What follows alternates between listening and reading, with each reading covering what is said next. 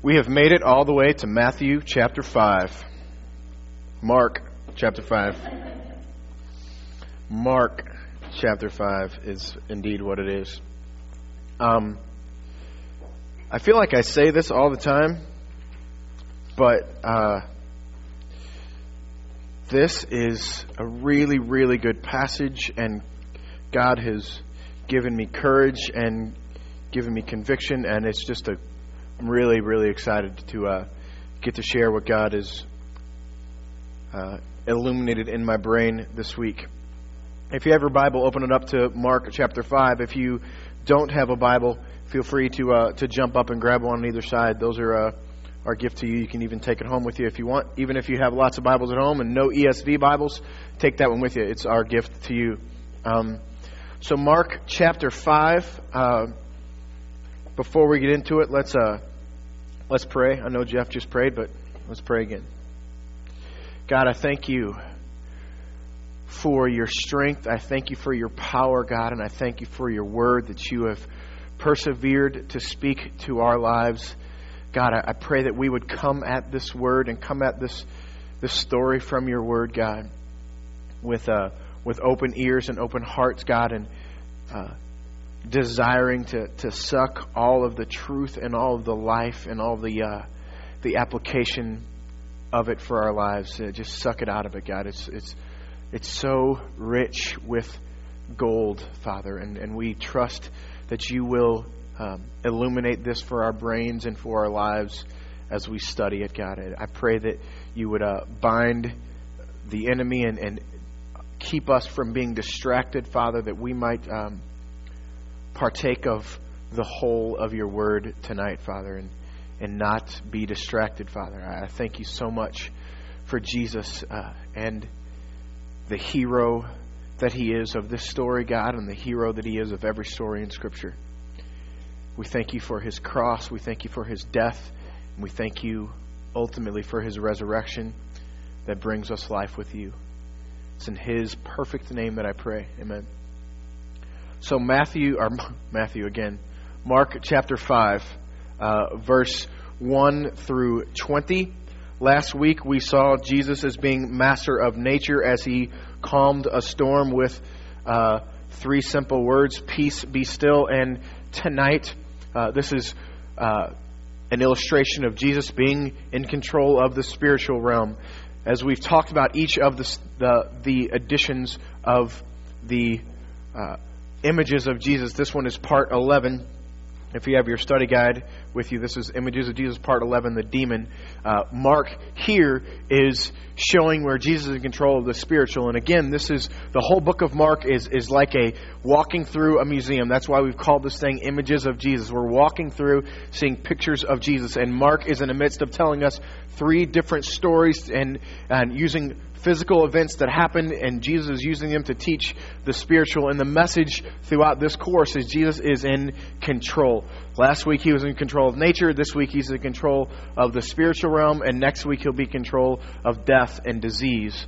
And um, ultimately, this is the wing of our museum where Jesus is in control. So let's uh, walk through this and see the in, in each of these the process of being broken to being healed or redeemed or restored. And in last week's message and then this week and even next week, that's the basically we're presented with a, a, an, a facet of life where we are broken or someone is broken and they are led to a place of being restored or redeemed or even healed. So uh, first verse of, Ma- of Mark chapter 5 is just setting the geography of this.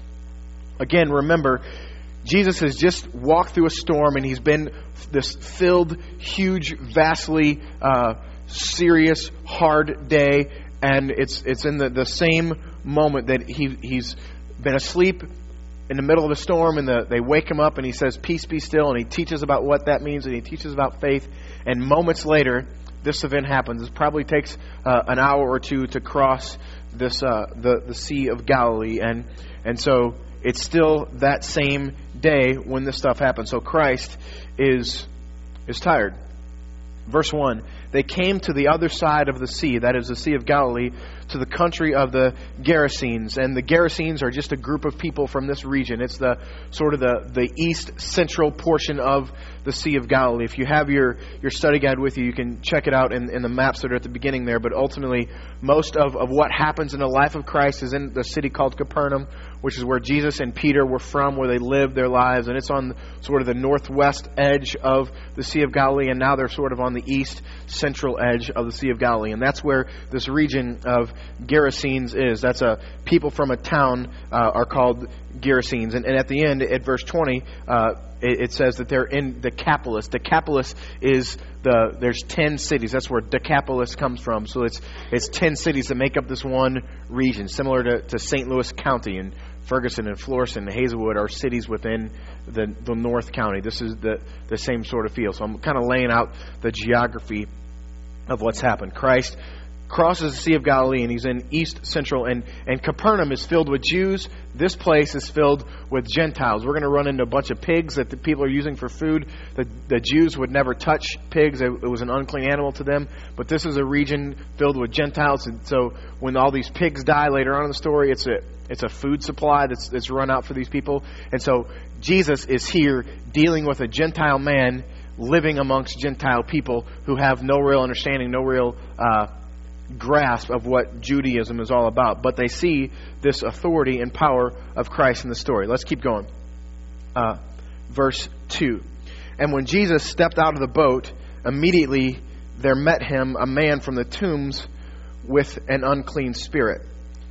Uh, I want to stop for just a second and explain to you what these tombs are. Um, through studying this and, and studying the, the extra scriptural, meaning the the, the people who, who aren't relying upon Scripture to tell them history, the extra scriptural historians, um, have, have seen this and, and believe that the place they're talking about, there is uh, a region in the east central portion of the Sea of Galilee where about a mile off of the shoreline are these a bunch of tombs. And from the, the excavation work that's been done there, what these tombs are are really, they're not tombs like you and I would would think we, we go to a, a modern day cemetery and see these, these large concrete structures that have seals on them. That's not what they're talking about.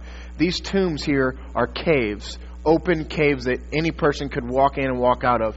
And they are on the outskirts of this town where these Gerasenes live. And it's basically for those who couldn't afford to buy a real tomb to bury their dead, buried them in these caves. All right? And this is where this guy, this crazy, evil demon possessed man is living. He's not just living in among tombs with picture a sealed concrete deal where dead people are. He's living among caves that served as tombs, and so there's death all around him. He literally lives, watches people decay, and he's living with, with people that have been dead for a couple of weeks and people that have been dead for a couple of years. But this is where this guy lives. So imagine the the death stress that's on this guy. He's having to eat, having to live, having to sleep and breathe. And when it's the, the weather gets big and bad, and, and remember, there was just a, a giant storm that had these disciples scared for their lives. When there was a giant storm, he's got to retreat into these caves and actually live and sleep next to decaying, dying people, dead people that are just disease ridden. Uh, so that's, I don't want you to, to mistake that this guy's like living in a graveyard. He's not living, he's living in of tombs, of caves where dead people are exposed. He can touch them. It's not just a graveyard. Uh, verse 3 He lived among the tombs, and no one could bind him anymore, not even with a chain, for he had often been bound with shackles and chains. But he wrenched the chains apart, and he broke the shackles into pieces. No one had the strength to subdue him. Night and day among the tombs, and on the mountains, he was always crying out and bruising himself with stones. Um, this is really, really intense thing that's happening here. This is uh, a man living alone among the dead bodies of the poor on a lonely hillside filled with torment and anguish, and he is intentionally hurting himself. This is a guy that's completely overcome by evil and, and demons and the, the, the evil spiritual world. And his torment and his, his uh, his pain and his screaming. And, and I hope you, you see the, the bold adjectives that are used here. This story is related in Mark and Matthew and in Luke, but by far, Mark's gospel presents the most clear. Uh, descriptive portion of what's here, and he does it to allow us to get in touch with what's happening here because he's telling a great metaphor of how Christ is in control of the spiritual realm. So I'm going to read that again and, and try to, to connect with the, the, the difficulty of, of the words that are being used here. He lived among the tombs, and no one could bind him anymore, not even with a chain. So the people there had tried to bind him, and he was too strong. The evil in him was too strong, for he had often been bound with shackles and chains. But he wrenched the chains apart and broke the shackles into pieces. These are steel, metal shackles that he breaks into pieces. See that? And no one had the strength to subdue him. Night and day, among the tombs and on the mountains, he was crying out and bruising himself with stones. Imagine maybe half a mile to a mile away is the civilization part of this town, and they hear this guy screaming and crying out, and they encounter him as they maybe go to bury their dead, or maybe they, they go to the sea, as they have to walk past this guy in the tombs and to, to get out to the sea. And this is a, a, a region that relies upon fishing or relies upon the, the goods that come from the sea. And so they cross by, pass by this guy all the time and they see the, the depth of his depravity, the depth of, of how he's been just who he is has been c- completely impaired. And, and I want to I want to take us to that and, and not get so consumed with the story that we miss the metaphor. The metaphor that, that's here is beautiful and that each of us, including this guy, and each of us in this room, and everybody that's ever taken a breath on this world, is is created in the image of God. And that is in, in a perfect kingdom come world when shalom has been restored, an unbroken world, unbroken, unimpaired by evil, we have the image of God. And this man is, has had his image of God so impaired and so destroyed that evil just overcomes him. Um, I want to show you guys a clip from uh, uh, the Lord of the Rings. I think it's, is it the, the second one? Uh, from the, the two towers. And uh, it is basically uh, an evil wizard has, has overtaken a king and completely just overpowered who he was. He's lost his identity and become the identity of evil, has just overcome him. Uh, and so that's the setup for this clip, and we'll, we'll talk about it in a second. Go ahead and fire that up.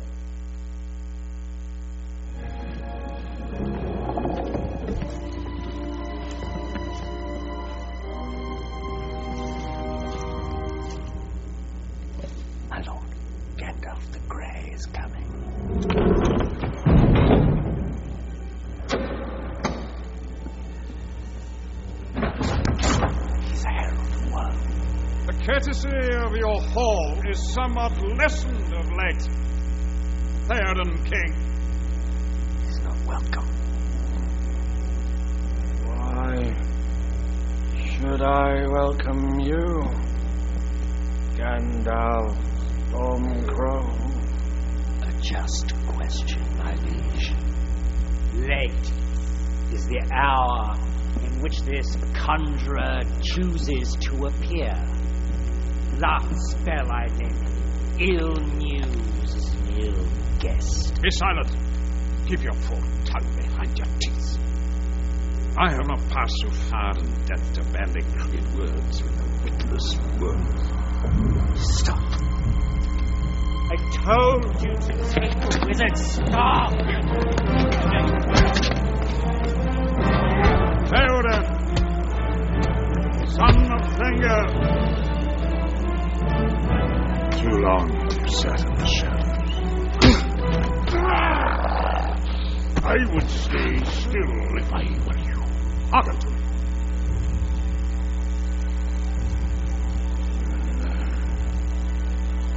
I release you.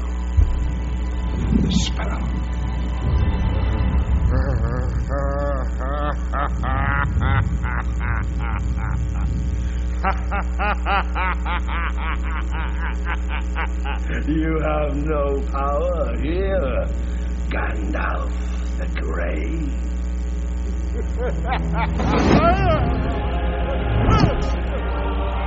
I will draw you, Saruman, as poison is drawn from our wound.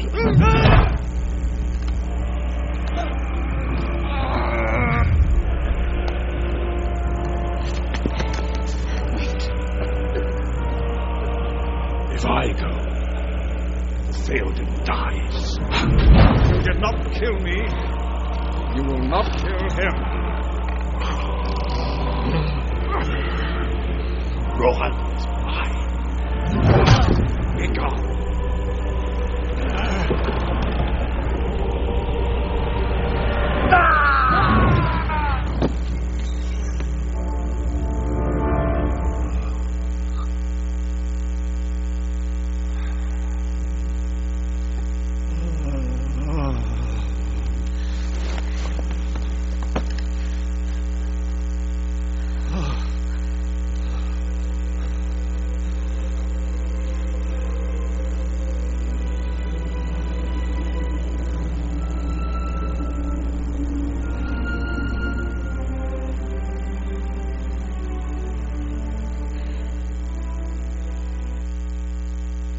see in, in that picture the the perfect illustration of, of why I wanted to, to show that clip is that evil has so overcome this man that the his identity of who he was has been so overtaken and there's just death and and evil written on this guy's face. And when it is removed his identity is is brought back. And he now reflects who he is and that's what the, the purpose of evil in this world is to remove our identity remove our ability to reflect christ remove our ability to reflect god and that's what, what the metaphor of this is that evil has had such an influence and impact on this man in the tombs that he is unable to reflect the glory of God. And now he encounters Christ, and Christ will remove this evil from his life, and he, he, he gets his identity back. And his identity is that Christ, God, has placed in each of us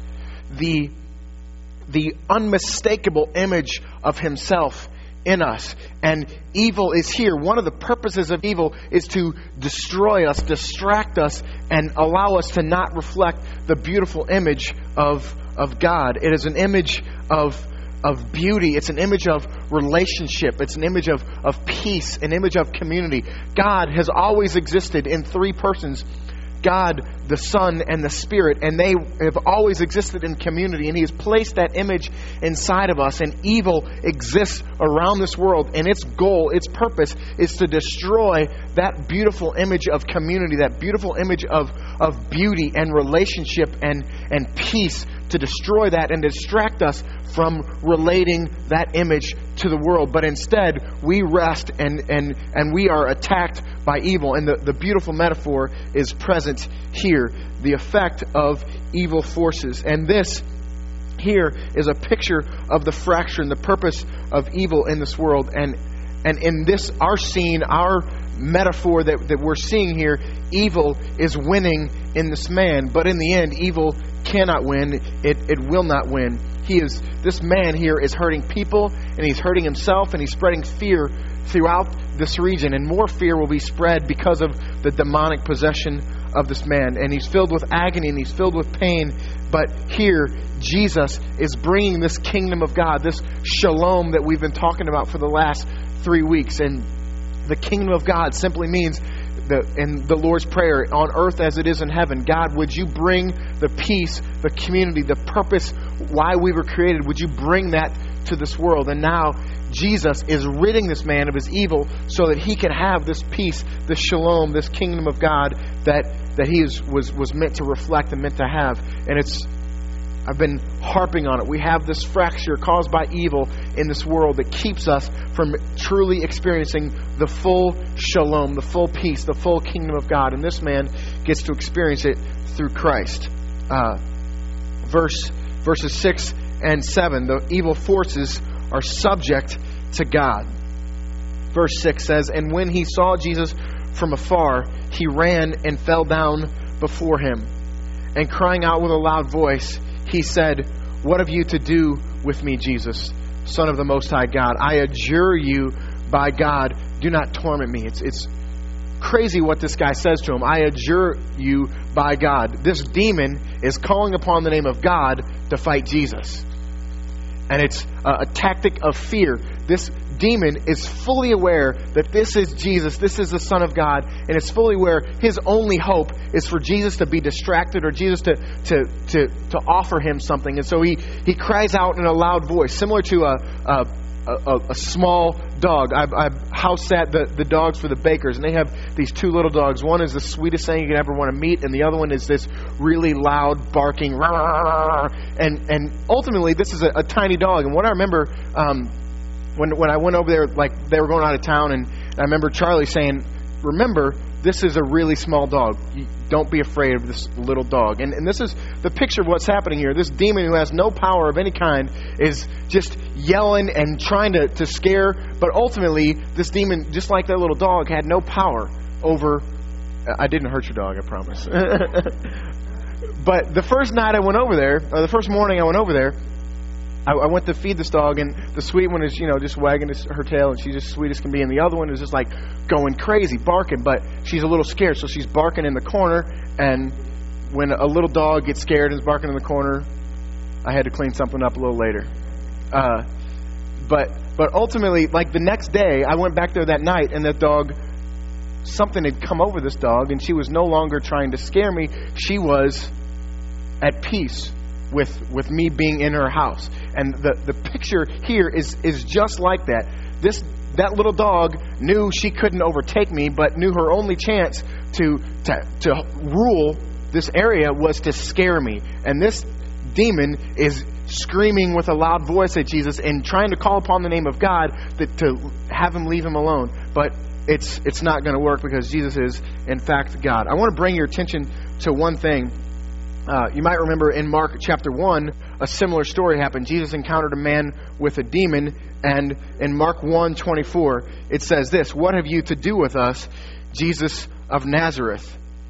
I know you are the Holy One of God. And then in Mark 5 7, basically the same thing, crying out a loud voice. He said, What have you to do with me? It's the, the same ultimate first words that are said. What have you to do with us? What have you to do with me? It's the, the same words. And basically, the, the translation here is Jesus, leave us alone. You got nothing to do with us. I'm doing evil. You're doing good. They're separate. You go do what you do. I'll go do what I do. This has nothing to do with you. If there was, uh, I, have seen a, a, movie, and I, can't place where it was, that there's uh, somebody is, is harming somebody, attacking somebody in, in an alley, and somebody comes and, hey man, this isn't your business. Go away. I'm taking control of this guy. This isn't your business. This is what this demon is basically saying. Actually, both of these demons. This is not your business. I am evil. You are good. Leave us alone. But ultimately, evil forces are subject to God. Uh, this this is an important note because they're Jesus has always been in the spiritual realm, and these demons have always been in the spiritual realm. So they have maybe even come in an encounter with Christ in, in uh, eternity past, and they know who Jesus is. And they're to, to think that these demons are subject to God is is there's there's great courage to be taken from from this exchange. And I've I've used that phrase take great courage from Jesus being in control. But I, I, don't want us to, to miss that. I've used that phrase a lot. Understand that, that we are to be filled with courage because our master is the master of all. Does that make sense? Our master is the master of all. We are not to be afraid. I, I go back to the, the I, I told the story of I don't know, it was a month or two ago, where I was in the a, a younger kid. I, I think I was in the, the sixth or seventh grade, and I weighed about 80 pounds, and my brother was really big, and there was a new kid on the playground, and I was we were all kind of picking on each other, and I picked on him, and he jumped up and punched me right in the mouth, and I'd never ever been hit before, and then he punched me again, and before I realized what was going on, I had never been hit before, so I didn't know how to how I was supposed to fight back. Abe, please don't think less of me. Uh, and so before I'm like, what do I do? And he hit me again a third time, and just about that time, my brother saw what was going on, and my brother was was really big at that point, and he came over and just knocked this little kid down and said, That's my brother, don't mess with him. And from that moment on, I was scared in the midst of that moment, but I also knew that that dude couldn't handle my brother. And so it gave me courage because that dude was, was, was overcoming me, but I had somebody on my side that could overcome him. And that's the whole point of, of what I'm talking about to draw courage from this. Jesus, Mark is, is putting in front of, of the, the Roman Christians that are being persecuted and killed by Nero that God is in control of nature, God is in control of the spiritual realm, and God is in control of disease. Have courage. There is no master on this earth that can overcome your master. We have the, the we are on the winning team. It's it's just like uh, I said this in, in, in our community group this week. It's whenever I I go back and watch a replay of the Rams Super Bowl in '99, I never have to worry that Mike Jones isn't going to make that tackle. He makes a tackle every time. If you don't remember, Kevin Dyson was running to tie the score for the Titans at the last play of the game, and Mike Jones tackled him about that far from the goal line.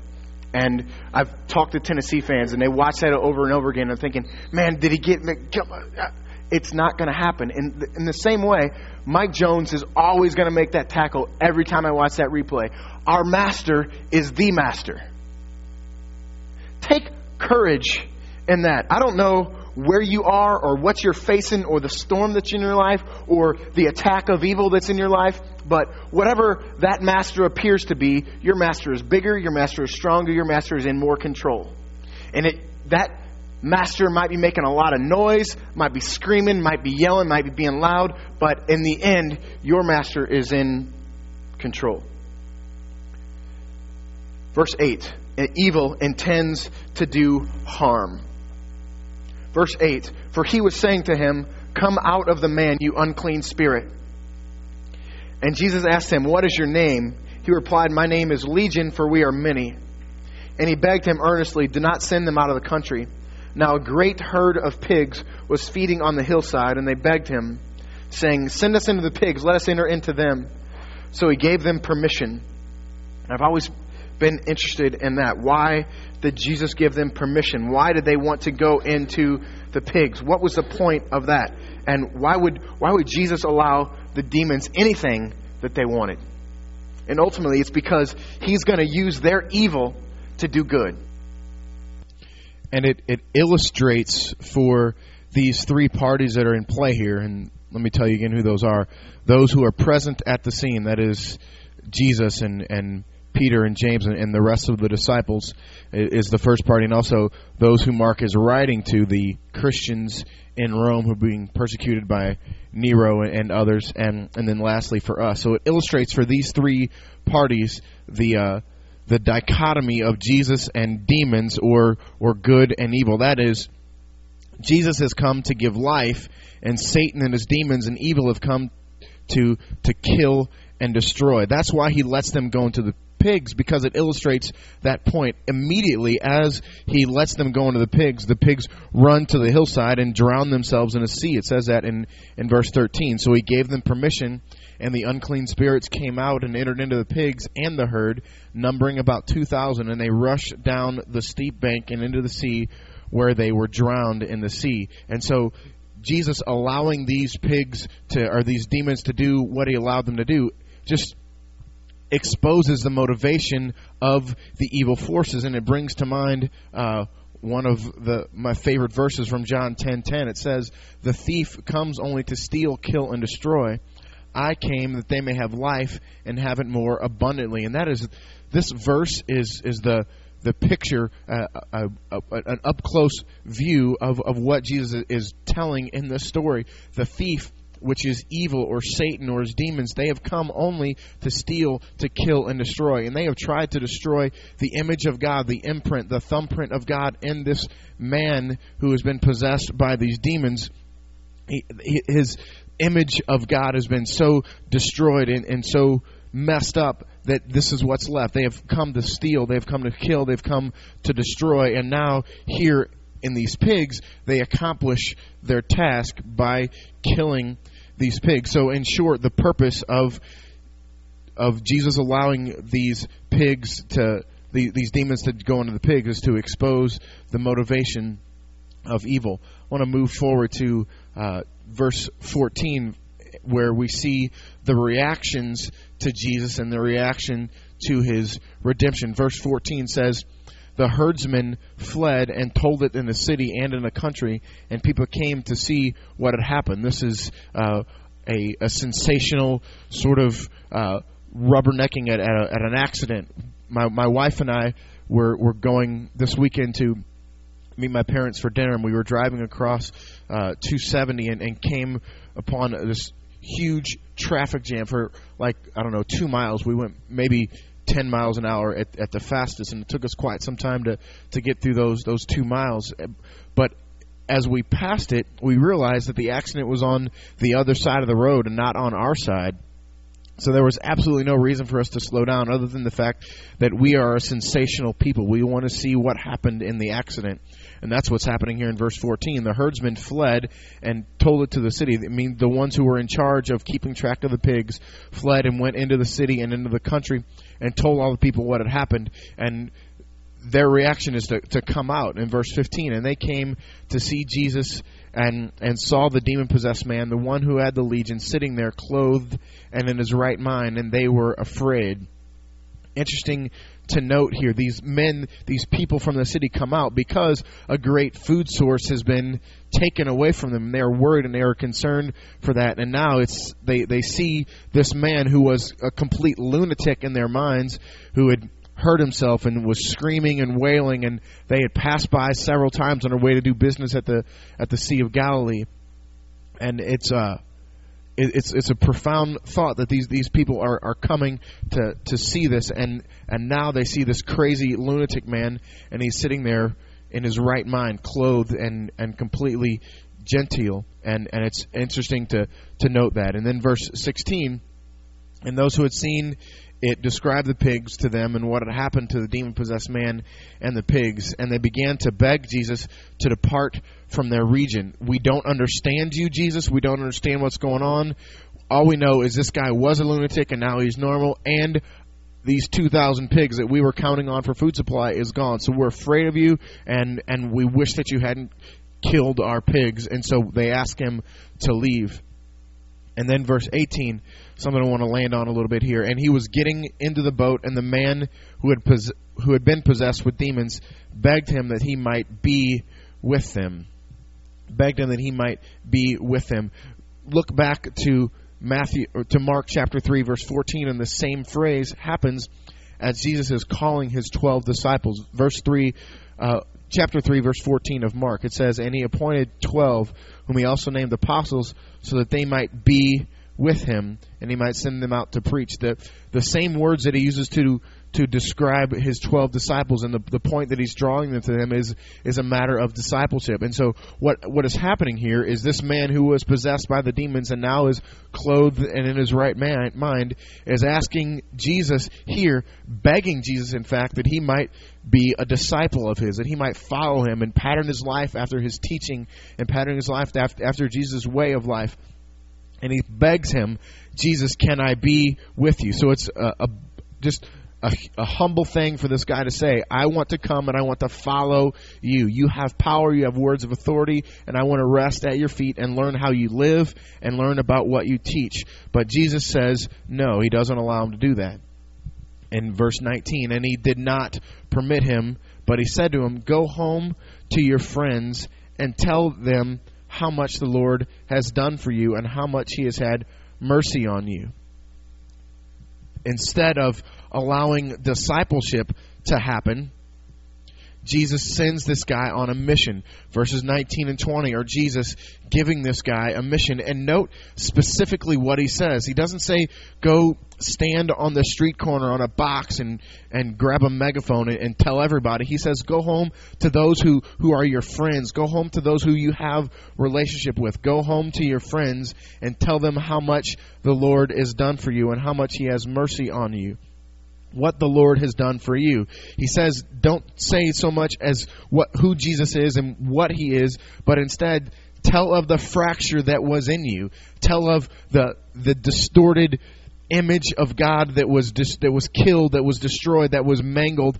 Tell of, of what happened to you. Tell of that fracture, and now tell how Jesus has restored that kingdom. Tell them about how your identity was stolen and impaired, and now it is restored. Go tell your friends about the fracture. Go tell your friends about the peace that I have brought to your life.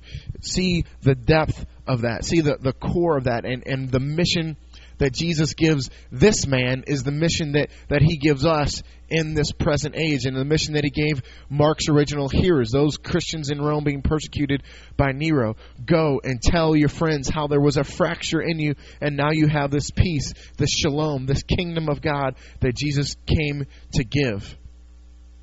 Verse 20, the, the last verse we'll look at tonight.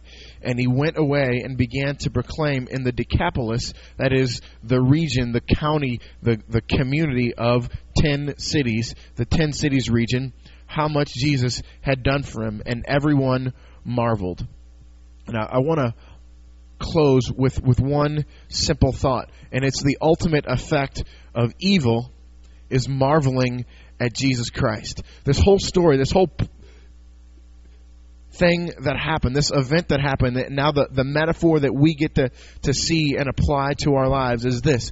Evil came into the world, and evil came into this man and distorted the reality, distorted the image of God, the imprint, the thumbprint of God, distorted in this man's life. But the ultimate end to them, they're trying to steal, they're trying to kill, they're trying to destroy what God has created and what God has made for a purpose. They're trying to, to impair that, to destroy it, to kill it. And what has happened ultimately with their attempt at evil is the last words here in verse 20 everyone marveled. The ultimate effect of evil is marveling at Jesus Christ. And take courage in that as evil descends upon your life that the ultimate effect of evil is that people will marvel at Jesus. Commentator William Lane says this, the story declares that the victory over of Jesus over evil forces is a reality in which the liberating power of the kingdom of God is manifested in an extension of the saving mercy of God ultimately, this is the, what what Lane is trying to say here is that evil forces, the reality of evil forces, that they're going to expose the liberating power of the kingdom of God, and that's what's happened here in the story. Uh, and it, it brings to mind that the greatest triumph of evil in the history of the world is the death of Jesus Christ on his cross. And the greatest triumph of God the greatest triumph of good is Jesus Christ and his death on the cross.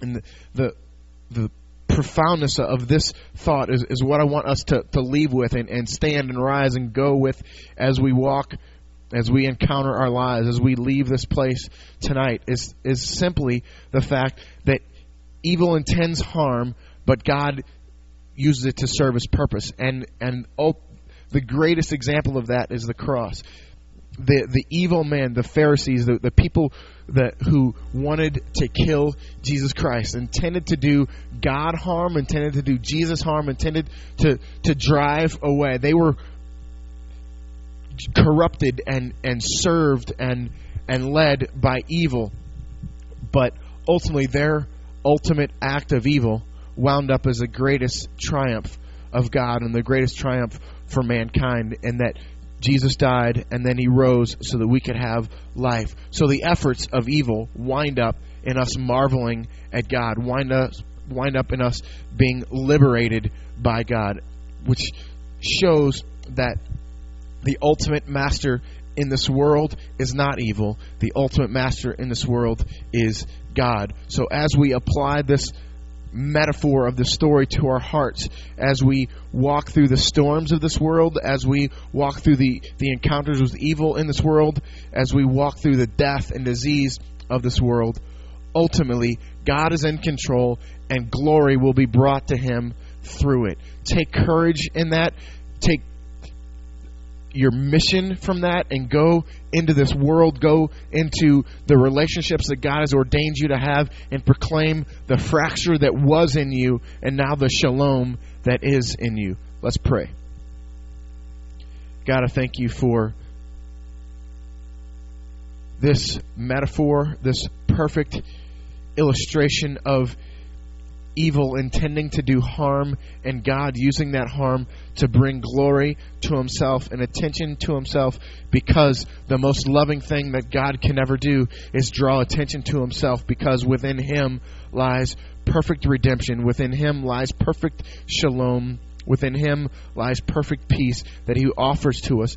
Full satisfaction eternal satisfaction of the soul is in him and whenever he draws attention to himself, we see and we experience this full satisfaction. God, allow us to to own this satisfaction. Allow us to own this uh, peace and the shalom, and go on mission in our worlds as God has given us here to go to our friends to proclaim all that Jesus has done for you.